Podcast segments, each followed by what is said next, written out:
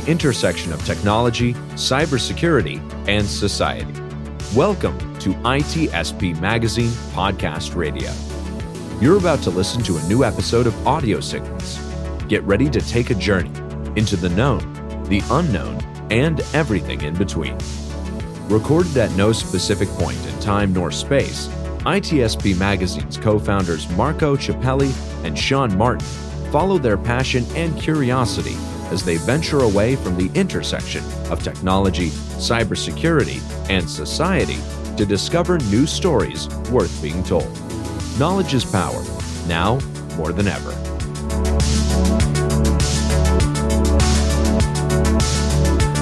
Okay, here we go. We are on Audio Signals. This is Marco Ciappelli with ITSP Magazine, and as you probably know by now, this is the channel where we talk about whatever capture our attention, and most of the time, it's still to connected with technology uh, and uh, and humanity because it's kind of like in our DNA.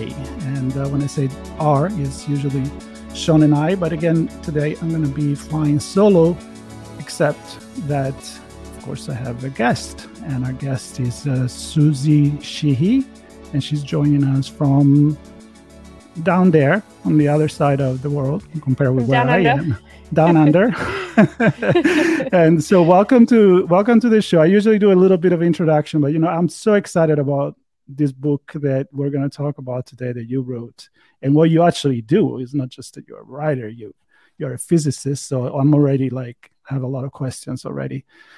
So thanks, go, thanks for having me on. It's, it's really Oh. nice to meet you. absolutely. Like I said, it, it's exciting, and um, I just want to get to know you and why you wrote this book, which I believe I understand is your first book. So it is, yep. that's great. So we want to know what you do, who you are, and what motivates you, maybe to Yeah, get the pen or the computer, or I don't know how you wrote it, but you know, to get this mostly down. computer. yeah, yeah. So, uh, so I'm I'm Suzie Sheehy. I'm um, a physicist, uh, particularly an experimental physicist, uh, and I work with uh, the big machines that underpin our modern experiments uh, toward the nature of the fundamental nature of matter in the universe. So I work on machines called particle accelerators. Uh, so I do research, but I'm also a science communicator. And this book, which I'm just going to wave here because you mentioned it, it's called The Matter of Everything. Um, it's my first book, and really, it was born of this uh, knowledge that I came across, which was this idea that our quest to understand the nature of matter. Out of necessity, has had to involve experiments, uh, most of which have happened in the last 120 years, and that those experiments and discoveries have led to so many amazing things in our society, both technologies, but also the methods we use to collaborate and to even communicate um, have come from this field. And so I sort of knew this parallel story of fundamental physics exploration and this sort of wider story about society and technology and humanity. And I just felt like that was a story that needed telling in the world because it was just my driving force in my own work. And um, it seems that other people have resonated really strongly with that. Well, I mean, this is again, it, we were chatting before start recording on how most of my conversation are they usually get philosophical and around technology. So in this case, I, I love the fact that you it's not just a book about theory, but it's a book about experimentation. I was reading the summary, and Mhm. I'm definitely going to download it and listen to it um, because I'm really curious to to to see what you talk about on top of your introduction now. But I want to start with something that the title. So Mhm. I could not not read the title and think about Stephen Hawkins and the movie, The Theory of Everything. and so I kind of like I was like, okay, so the matter of everything. Did, did you have like Stephen Hawkins in mind when you wrote this, or Yeah, so it's interesting. I guess uh, it's kind of a play on words, right? Between, um, uh, yeah, literally, because matter is in everything. Right. Um, but then also, the everything can also refer to everything in our society and, and all of our lived experience outside of something as esoteric as particle physics, which is sort of the major field that, that I work in. Um, and, you know, the matter of that being like so the so what you know the the why should you care?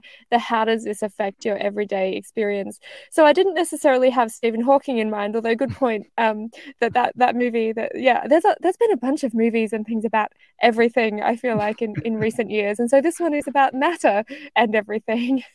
And the subtitle um is probably a bit more explanatory actually. The subtitle is how curiosity physics and improbable experiments change the world and that's what grasp our attention because you think everything is made in science very consciously, very pragmatically and plan mm. and formula and maths but then you read and I, I mean i've read some some of these stories that are probably not the one that you share but i want to hear where it's kind of like you were looking for something and then you found something else and that right. was good right yeah. so sometimes transformational.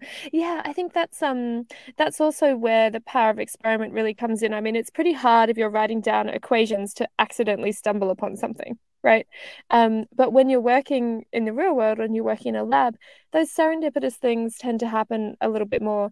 I, I think the other key reason I really wanted to focus on experiments is because if you walk into the popular science section of a bookstore you would get the impression that physics is only theoretical because there usually isn't a single book that explains how any of the stuff was discovered.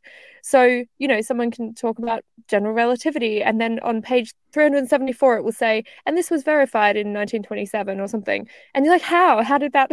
How did that happen? Um, just like with the stories of our understanding of matter and particles and particle physics, people you know refer to these amazing theories that we now have like the standard model of particle physics and I read these stories about this amazing theoretical progression, and I, I was almost offended when I'd find, you know, it's almost like a footnote that says, oh, and this particle was found in 1946 or something like that. But the stories behind how we find these things um, and that history told through the forward direction is much more interesting and often a lot more yeah serendipitous and unexpected than you might imagine so very early in this process in like 1896 um, one of the early researchers called Wilhelm Röntgen, who was a, a, German physicist, he was working in his his lab and he was working with these tubes called cathode ray tubes. So it was like a glass tube with electrodes in it, and there were these glowing green rays inside the tube that no one could really explain. And he was working with one of these one day, and across the side of his lab, he saw this screen that was glowing. And the screen was um, like a fluorescent screen that lights up when uh, when different types of uh, radiations hit it. And so he he realized that this was not an accident, and he decided to investigate. And so he, you know, he'd turn the machine off, the light would go away, he'd turn it back on, and he realized he sort of gave up on looking at what was happening in the tube and realized that this thing that was happening outside the tube was something new and dramatic and something that no one had talked about before. And he spent seven weeks in the lab putting different things in the way of this uh, this new beam um, sending it through the door putting it through his hand. And when he put it through his hand was when he really realized what was going on um, which is that he could see the the bones uh, clearly but these rays were passing straight through the soft tissue of his hand. And so what he discovered was w- what we now call X rays. Um, and you sort of think, well, today, if I was working in a lab, well, first of all, everything would be probably neater. So there wouldn't be something sitting across, some device sitting across the room that, that lit up. Um, but also, you know, we may be under so much pressure that we go, oh, there's something lighting up over there. Oh, that's some effect I don't understand. Okay, I'm going to ignore that and stick with my original experiment. And so, this is why this idea of doing experiments goes beyond just taking an idea from theory and building something to test what we've already predicted, because our imaginations are pretty limited actually in how we can conceive the universe works. And so, one of the skills an experimenter has to have is to understand the theory, but always keep their mind open to the idea that A, the theory might be wrong, and B, they may be able to observe or measure something in the lab that has never been predicted before. And that's the way that at least some of our discoveries have been made. Some of them are intentional, you know, you really go after a specific thing. But this other more serendipitous route is one that I think we've almost forgotten to appreciate a little bit.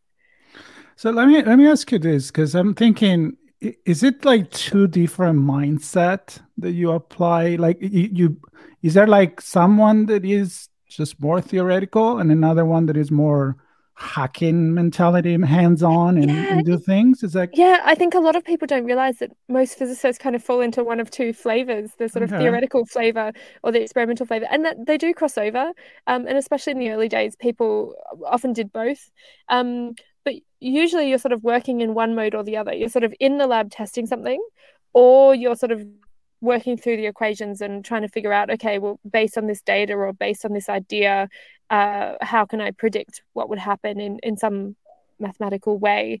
Um, but nowadays we really do even train like you know the courses that we do here uh, in my university um, we even have sort of a theoretical physics track right? So people who are really going to become theoretical physicists and develop new theories um, have to do uh, more mathematics and more training in that than the people who are going to be experimentalists.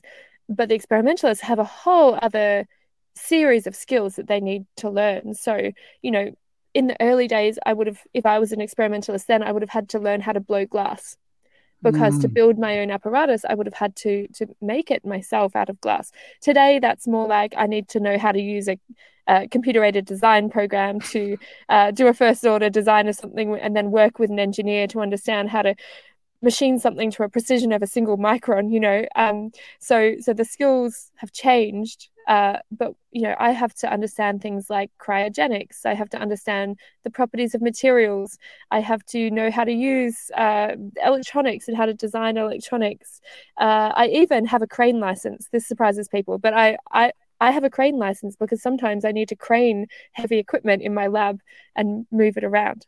Um, probably the only woman I know with a crane license, to be fair. That's pretty cool. I mean, I like that. So, yeah. So you're talking about like crane. So you're talking about moving big machines, and mm. you know, you say um, accelerator. So you, you work with like the the CERN in like Switzerland, where there is the the particle. Yes, I collaborate. Yeah, okay. I collaborate with with CERN. And that um, thing is a loop that is one. Yeah, yeah, and that loop is like what kilometers long, right? 27 kilometers in circumference. Yeah, All so right. that's kind of the pinnacle at the moment of of this field. Yeah. So he, here's the question. So, and you study the smallest particles in there. So you need big machines to study mm-hmm. something very very small. So why everybody may understand a cathodic tubes or a glass or chemicals and chemistry and all of that and hands on, we thought at a certain point, and I saw that in the notes, and I was actually very fascinated by how we thought we knew everything and then we don't, right? So yeah. at the end of the 1800, we thought we had it all down. We, I guess, with Newton and, and so forth. And then we started going into, you know, when I look at quantum physics now, it's right. it's so out of my mind. I was reading a book about the simulation theory and and mm-hmm. there is a reference on you know the the, the atoms and the um, the quantum that works in a in a twin way or mm. the, the, double of a imposition and all that kind of stuff and i yeah. just can't even grasp it can, can I can I tell you a little story about yes, one of the please. early some of the early quantum experiments yes. because um so one, one of them I, I researched a bit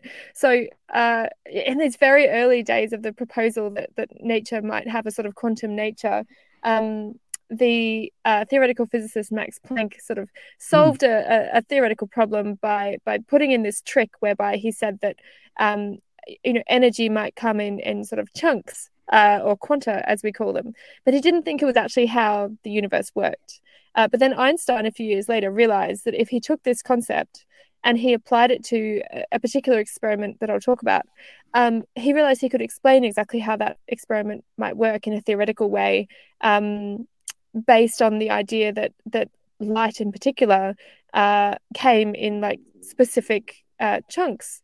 And this was kind of motivated for him by this idea that, like everything else in nature, we treat in a particle like way. So if I think about how our theories of gravity work, it's based on on particles moving with forces between them, electromagnetism, particles moving with forces between them, even waves like you know water waves is based on you know the motion of individual um, molecules. Uh, sound waves are molecules moving you know with pressure waves through air. Even our understanding of temperature was based on the movement of tiny particles and, and that being a cause of temperature and pressure. And Einstein was determined to be like, well, why why do we describe light differently? Why doesn't light consist um, of discrete uh, pieces, uh, the, these quanta. And so he developed this theory. And there was an experimentalist in California whose name was Robert Millikan, who was sort of new to the game. He was a new, had a new lab. And he thought he was failing as an experimental physicist because he was doing these experiments where you shine light onto a metal plate and electrons come out. And it's called the photoelectric effect, uh, which is literally just converting the light from the, the photons. Uh, so now we, we know it's photons or the, the energy from the light to the metal to the electrons, and then they they jump out if they have enough energy. But the classical theory before Einstein's theory didn't make any sense to explain the experimental results. And so Millikan comes across Einstein's uh, proposal and these new ideas of quantum mechanics coming in. And like many people at the time, he did not believe that it was how nature worked. It was really hard to wrap their heads around, just as it's really hard what you were saying is hard to wrap your head around this idea that there might be some smaller chunks of energy or that light might not be a wave as it was sort of thought to be for, for a long time. And so he spent 12 years in the lab doing experiments on this idea. And every he perfected his apparatus, you know, it was this complex thing in a vacuum chamber with like spinning pieces and metal, you know, different metals and different lights. And uh, he'd measure it all. And after 12 years, he gathered the best evidence yet that showed that Einstein was right. Um, and it was funny because even then, he still couldn't admit to himself that nature might work this way.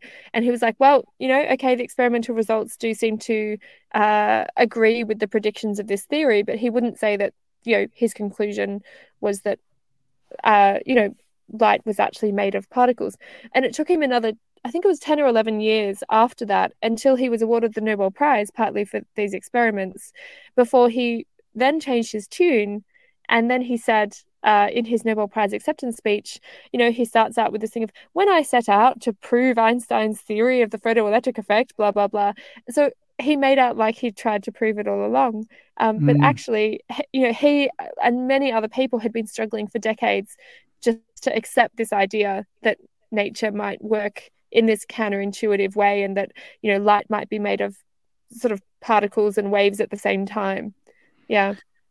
I don't know. It's some somehow that the it would make more sense. I mean, when you look at things and the bigger things, and you know it's like okay it's a table and then you start looking at quantum and like yeah but it's not really there right it's kind of like okay but then uh, to go back to my question like when when yeah. you, why do you need to it sounds to me like the experimentalists are inventor like you really need to come up mm. with something and and how is it you need such a big machinery to work on something so small it's almost like the opposite yeah. like so can you can you tell me what's the yes the yeah, sauce yeah. there the secret sauce so, there yeah so there's kind of um there's sort of a transition point at which things have to get bigger and bigger so mm. if you want to get inside the atom and this is where it was in the early days inside the atom down to the level of the nucleus which they knew was this tiny tiny bit at the center of the atom so that was the original motivation for building these big machines called particle accelerators, boosting particles up to high energy, like a high energy projectile. And then the original idea was that sort of intuitive idea of this idea of a high energy thing coming in with enough energy to overcome the electrical repulsion, getting into the middle of the nucleus, and then something would happen. And that was the very early experiments, starting in about 1932, when they first managed to do that with protons um, onto lithium, and they split split the atom for the first time. That lithium then created two different helium nuclei. Uh, and that was a, an amazing thing because I thought, oh, oh my gosh, here we go. We can get particles into and explore the dynamics of the nucleus. So that's one thing. But as you try to explore smaller and smaller objects, so the things inside the nucleus, for example, you have to get to higher and higher energies. But at some point, you're no longer just going inside the nucleus and pinging things at what is already there. At some point, we have to then rely on Einstein's E equals mc squared instead, right? So now what we do is we have these big colliders where we have two beams at high energies and they're coming in. And in physics, uh, all of that energy of both beams coming in both directions uh, can be used uh, to do something new. So instead of just looking at what is already there inside the atom, we're now creating new particles that weren't there already. Mm. and so, so that the conversion rate, if you take all this energy that's coming in, including the mass energy, all those original particles, you know, when they collide head, if if one of them collides head on, they're gone. They're just com- like pure energy at, at some point, right?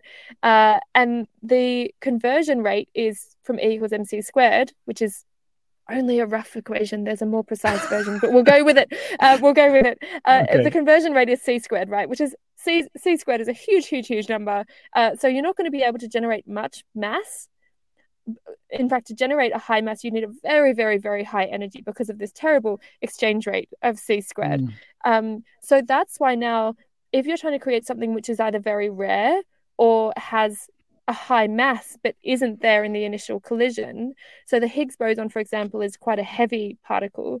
And because it's heavy, that requires more and more energy to be put into the collision, which is why the machines have to keep getting uh, bigger and bigger because we're limited in how strong how strong we can make a magnet to bend the beam around, which is why they keep getting getting bigger and bigger. So it's it's slightly conceptually different to sort of a collision where things come out of it uh, that were already there. And a friend of mine likes to describe this as if you're colliding apples, and instead of getting out pieces of apple and the pith and the pips and the skin, you're getting out three bananas and a mango.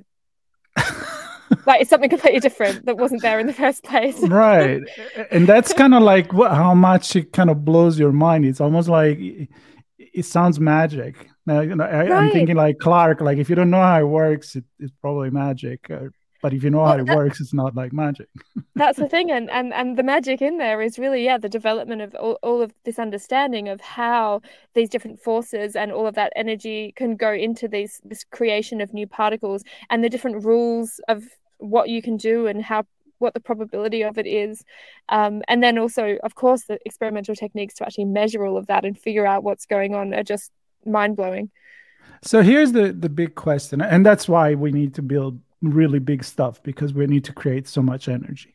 So the, the question that I may I may have in my mind thinking, what is the audience wondering now? And many mm. time it happen is why? Why, why yeah. do we do all these? Like, why do we do in space? Why do we go back to the moon? Why do we spend all this money when we could do all the things here? And I'm like, because for me, it's a way to know ourselves, right? It's in the way right. to know the planet but you have also this connection in the book about how there is a, a the, the humanity improvement in in this. So can you bring some example of how these actually take place that probably is in the book as well i'm assuming. Yeah. Yeah so let me let me start by saying the sort of the the, the fundamental why is yeah that curiosity that search for new knowledge. And i think the important thing here is that we are fundamentally curious as a species. We want to learn how how the world works.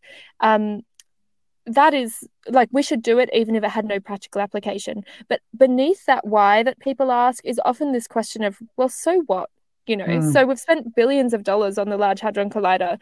We've found a higgs boson that we'll never use. There will never be higgs therapy i say with 99.9% therapy, uh, certainty um, because it's too hard to generate higgs bosons to do anything with them. Mm. so why on earth are we doing this? Like it's not like we're about to to cure cancer with um, with higgs bosons right?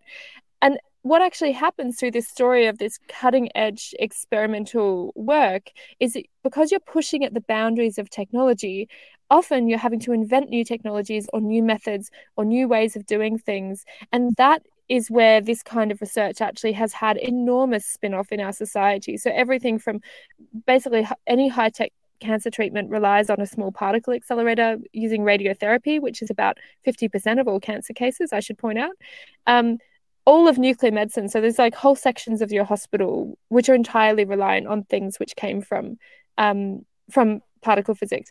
But when we look more broadly than that, so much of our technology from everything from electronics to the world wide web actually came from this kind of curiosity driven research just in physics like there's no way i could expand out to all the other fields and how that accumulation of basic knowledge has let us build on it over time um, in order to innovate and to develop new ideas and to develop these new things in a way that wouldn't have been possible otherwise. So I gave the example of X-rays before, right? If you'd asked say innovators in around 1895 the year before that happened to find a better way of understanding what was happening in the human body when people were sick or or um, when there was a suspected tumor or something like that surgeons would have invented a better scalpel right? Mm. Okay, we need a sharper scalpel so there's less side effects, blah, blah, blah. They would never have come up with x rays. And, and this is where the, the power of understanding new things that you could never have imagined actually comes in. And these fundamental discoveries and fundamental types of research, and here I don't just include physics, but sort of all fundamental and curiosity driven research tend to have this effect of their usefulness compounding over time. So I might discover something over in this corner, and then 50 years later, you know, the computing technology exists, and we manage to combine it, and then you get some some new uh, device that can help humanity. And I think what's often missing from these marvelous stories, and they are they're awe-inspiring and they're wonderful stories about discovery and just the mind-blowing quantum mechanics and the nature of our universe. What's often missing is that okay, so what? Like, has there been anything practical that's ever come from this? And the answer is a resounding yes. And yet, most mm. people do not connect those two stories up. So that's effectively what I've tried to do. So when when you were were writing the book, who who was your audience? Who who did you have in mind? I mean, I, when you write something, you either an email or or a book or a short story, you kind of like or or a talk like who who am i talking to and how, how do i adapt my language how do i you know dumb it down or you know bring it up i would know? never say dumbing it down but no, no um, but i'm saying you know like how, yeah. how i think einstein actually was the one that, that said or at least the quotes come up that you know you only understand something when you can actually explain it to i don't know your grandma or a child and you really right. like own the, the the subject so in your case is that a book for everyone that is curious? Is it a book is, for academic? Uh, yeah, no, no. It's it's definitely it's for anyone who's curious about it. I'm privileged that my entire publishing team were all non-scientists, and that helped me immensely because they um, were like, was, "What?" yeah, because they were like, "Now we've heard of atoms, but you're gonna have to explain what one is," because it's like, you know, for me, it's like, "Oh, I've heard of Henry V, but I couldn't put him in context at all, right? right like, right, right, uh, you'd have to give me the context if you were telling a story about about him." So, and as someone who's always done science communication as well as my research, that was a fun challenge was to bring that out and and also just bring the exciting narratives and stories of the human stories that happen through this uh, through this whole process. So it, in my mind, I guess actually one of the people I was writing for was um, actually my my identical twin sister. Mm. So she's actually um, you know very smart woman. Uh, does amazing things in the world, but she's more in that sort of history, philosophy, uh, museum curation space, and she reads voraciously, right? And I sort of thought if if I can write something uh, that engages through the narrative someone like her to engage with these what are quite complex ideas in physics and she doesn't normally consume um, like physics popular science. I guess she'd just come to me and ask me if, if there was anything exciting she's my sister. Um, but I, I, sort of thought okay if we can if we can get her, someone like my sister on board that sort of you know intelligent educator but not necessarily with a science background um, that's kind of where where it's aimed at I love it. And I was actually scrolling through some of the review that you had, and uh, you have like Brian Eno, it's like Philip Pullman, the best-selling author of the stock materials. Oh, here's where I so, go bright red and get embarrassed. No, but I mean that's that's great because these are not, you know, many times when you when you read about an academic piece, you the, the reviews are from other academic. Oh yeah, like, this oh, this is great, and then and then you normal not and non-expert you're like okay this is great but eh, probably not for me but in this yeah. case you have like musicians and you have like other fantasy writers so i mean that, that must be a very good thing it means like you're hitting yep. the audience yeah it was it was lovely and actually i got um because I was living in, in, Oxford in the UK at the time when I wrote the book, and I've I've spent a lot of my career there, and I still uh, have a visiting lectureship there as well. Okay. Um, and Philip Pullman and I sort of struck up this little email conversation. And at one point, I asked him because a lot of his work has been based on this idea of cosmic rays. Um, mm, yes. and mm. and the cloud chamber. So so the Northern Lights are sort of you mm-hmm. know very physics inspired um, in his writing. Mm. And I I asked him um, whether he's ever actually seen a cloud chamber uh, working in person, which is the very early particle detector, which is this mesmerizing device where these like little tracks uh, get formed, um, and you can just sit one there with no radiation source, and you'll see every so often these little white tracks coming across. And now this is an invention that revolutionized physics. But I asked I asked Philip Pullman if, if he'd ever seen one and he said no and i was like oh yeah it's just down the road uh, you know from from where i was so i actually invited him into the physics department in oxford and we set up a cloud chamber and uh, I tell you what, it was like watching a kid in a candy store. He was just oh, mesmerized, and is oh, such a lovely man. Um, and it was it was just a really oh, such a privileged, special moment for me as a physicist to be the, the physicist who gets to show Philip Pullman kind of what he's been writing about for his whole career. like, who gets to do that, right? That oh, was really God, exciting. That's that's amazing, and it, it makes me think about how you know who writes sci-fi or even fantasy. Uh, fantasy is maybe on. I mean, Pullman is kind of in between, but you know, sci-fi. I mean, a lot of things they were predicting what could mm. be possible. You know, like Asimov and and others is you know uh, even. Uh, Space Odyssey. You know, there you they, now we do have a, a, new version of HAL 9000 in the chat. Uh, yeah. Uh, GTP or something. Chat GPT. Yeah. so yeah, they kind of predict it in a, in a way, and then you know, it sort of uh, sort of comes true in a slightly different way, doesn't it? Always? Yeah, yeah, yeah, absolutely. Listen, one one more thing. I mean, I I know you have I think uh, 12 experiments that you're telling in in the book yeah. and and many of these are actually women so i know you you are uh, as a as a science communicator i'm sure and being a woman you know i i would love to know you know what what is your take while you were doing your research on you know wh- why are we still talking about I know, like, right? Why are we still talking about that? I know. I, in physics. yeah, I know. no, but here we are. But it's true. It's true. Here we are, and I find myself as you know, there are fewer than ten percent women in my subfield working in particle accelerators. Still, right? Um, and so yeah, it's a real, it's a real thing. And when I learned physics, even when I was taught it, I, there was a really obvious kind of I hate to put it this way, but like the great white man narrative, right? Mm-hmm. I mean, almost every scientist uh, that I was introduced to in the history of physics uh, was a white man, almost every single one of them, with a few exceptions. Uh, with the exception of Marie Curie, who's like the one female physicist that most people can can write about. And so I actually didn't include Marie's story in as one of my 12 experiments because I was like, everybody knows about that, and my story mm-hmm. starts after after her anyway. But what astounded me is that when I um, read through and because in my research process i really had to dig in read all the original papers of the experiments read the autobiographies and biographies of all the scientists involved or at first the ones i knew were involved. And what started jumping out at me were these stories of women. So they'd crop up either maybe it was a footnote and they were thanked in a paper for their contribution or maybe they were an author on the paper and i looked up who they were and i was like who's this woman? I've never come across her before. And in one case that I still remember the day I saw it. There was just this photograph of this research group in 1899 in Montreal with Ernest Rutherford, who becomes the father of nuclear physics. And there's this woman in the center of a photo of a group of men all rugged up in their big winter coats and hats and things. And she's just this this stunning woman sort of staring out at the camera. And you sort of think, well, how could you miss her? She's so obvious. And I just had to delve in and find out who, who she was. And it turns out her name was Harriet Brooks. And she was actually Rutherford's first research student in Montreal.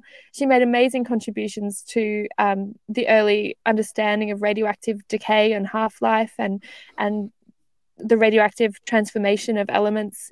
Um, and uh, her story, I could go on about her story because it's fascinating, but eventually she ends up leaving physics when she gets married. Um, at one point she actually turned down an engagement because she wanted to keep working in physics. But up until the 1960s most people now forget this. Women were required to resign their jobs if they got married. Up until like the late 1960s in some places it's uh, pretty astounding. And so that's pretty limiting if you're trying to be a physicist. Um, yeah, her her work, yeah, but her work, um, you know, you could you could argue her work was alongside the contributions of Rutherford and, and, and others. And maybe, you know, maybe because she was never perhaps going to win a Nobel Prize for that early work, maybe we shouldn't have heard of her. I don't know. But there are other women who I came across who we should definitely have, have heard of. So Marietta Blaus, a physicist working in Vienna in the 1940s, she invented a whole new type of particle detector. She was nominated for the Nobel and with some biased reviewer reports she never she never won it. Or Lise Meitner who actually coined the term fusion in the first place made amazing contributions to physics. She was nominated for the nobel 44 times and didn't get it yeah uh, and then Bibha Chaudhuri, uh, who's this Indian researcher, discovered not one but two new fundamental particles using the detector that Blau had invented, which is a nice like female to female line. Um, and she's working in India in World War II. She discovers two new particles. First authored Nature paper. This was not obscure research. I mean, I wish I had a first authored Nature paper, right? And and this discovery because uh, she has sort of second rate um, photographic plates because it's World War II and she's working in India. Um, other researchers pick up this idea they go and make the same discovery and they were aware of her research. It's in the, in the notes. Um, and then these other researchers actually get the nobel prize and she's not even cited in in the nobel prize acceptance speech. And i have to say like i'm not trying to make a pity party here for all of these women. It is like a sociological effect that's actually got a name um, and I, I, intentionally name it in the book because I think it's really important that we recognize um, these the stories of these women and also that we understand why they're normally left out of the history. Um, it's called the Matilda effect, uh, and it's named after suffragist Matilda Gage, who first realized that so many women's contributions are either marginalized, you know, reduced, attributed to somebody else, or just you know forgotten about almost because we can't believe that women are making these contributions uh, and so there was a science historian called uh, Margaret Rossiter who gave this effect of the forgetting almost of women in science. Uh, the Matilda effect was ha- what she named it. And the idea of naming it is to encourage people to sort of make sure that when they're doing their research or writing stories about the scientific process and who was involved that we make sure we put these we bring these stories out we put them back in their rightful place in history and we don't just gloss over them because it's too difficult to add an extra character to a narrative. And trust me as a writer it's it's difficult right? If you've got too many characters sometimes you're like well this one nobody's heard of so i'm just going to forget their story. Um, and then the other aspect of it that was really difficult is no one interviewed them no one kept their letters. There's no biographies. There's no autobiographies because uh, you know they just didn't have the name and the status that the men had working at that time.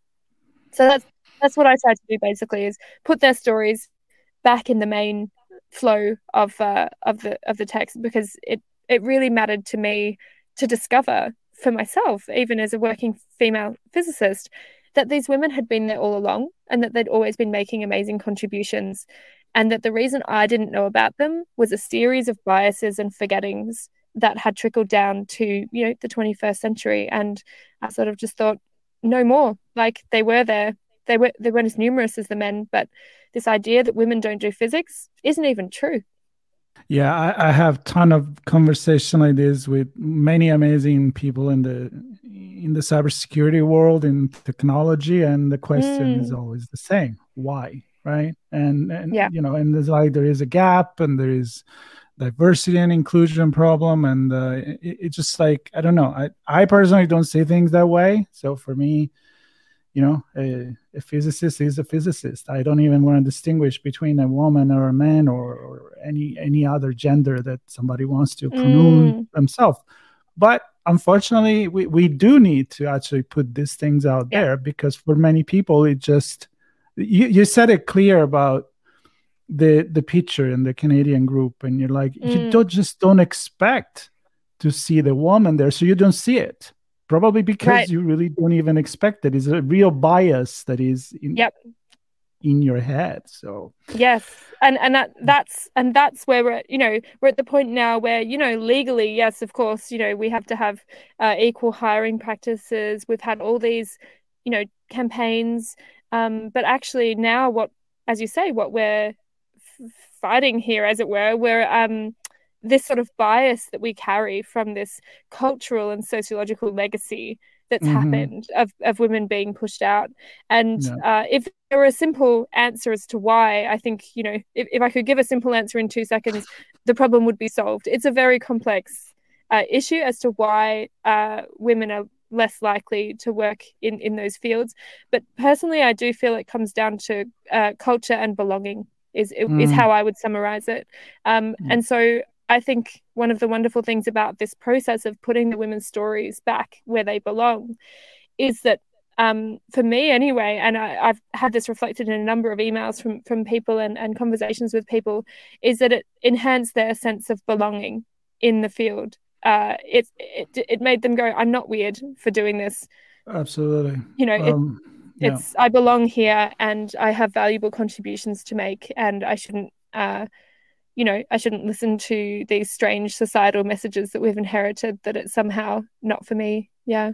Yeah, and I think it comes down to having role model, role model for young uh, young women, young girl that can look up and say, yeah, this is totally feasible. I mean, now there is astronauts that are women. Yeah. Thankfully, you know, one of our uh, hosts, new host, is a is a former astronaut. He was on the mm on the space uh, shuttle that went up after the Columbia accident, and it was the first time that Eileen Collins was a woman commander of the space shuttle. Yeah. And the break, big thing, and we need to have more stories about yeah. this. But I agree. It's great to have the the role models. Um, the only thing I'd say is like we really like to reduce it to what we need is just this, and mm, no. we've shown already. It, it, as you know, right?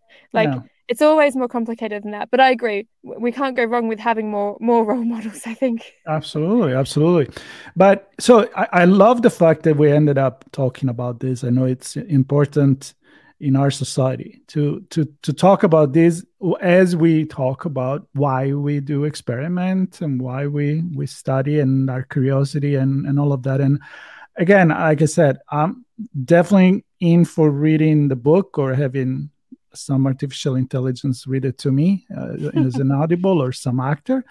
And uh, and and uh, yeah and just learn more about about this. So i want to give you one last uh, you know light let's say spotlight to send a message to you know invite people to to read the book. What what are they gonna get out of it in the Absolutely. best case I'm... scenario worst case scenario nothing but i don't think so I think best case scenario is that you'll get to put together these sort of curious questions about the universe and how it works on a fundamental scale, which is so fascinating and awe inspiring. And you'll get to put that together with the human stories of how it is that people have gone into the lab over the last 120 years and completely revolutionized our view of that but in a in a sort of practical hands-on way. It's not all equations. There's no equations in the book actually except for e equals mc squared but you knew that one already.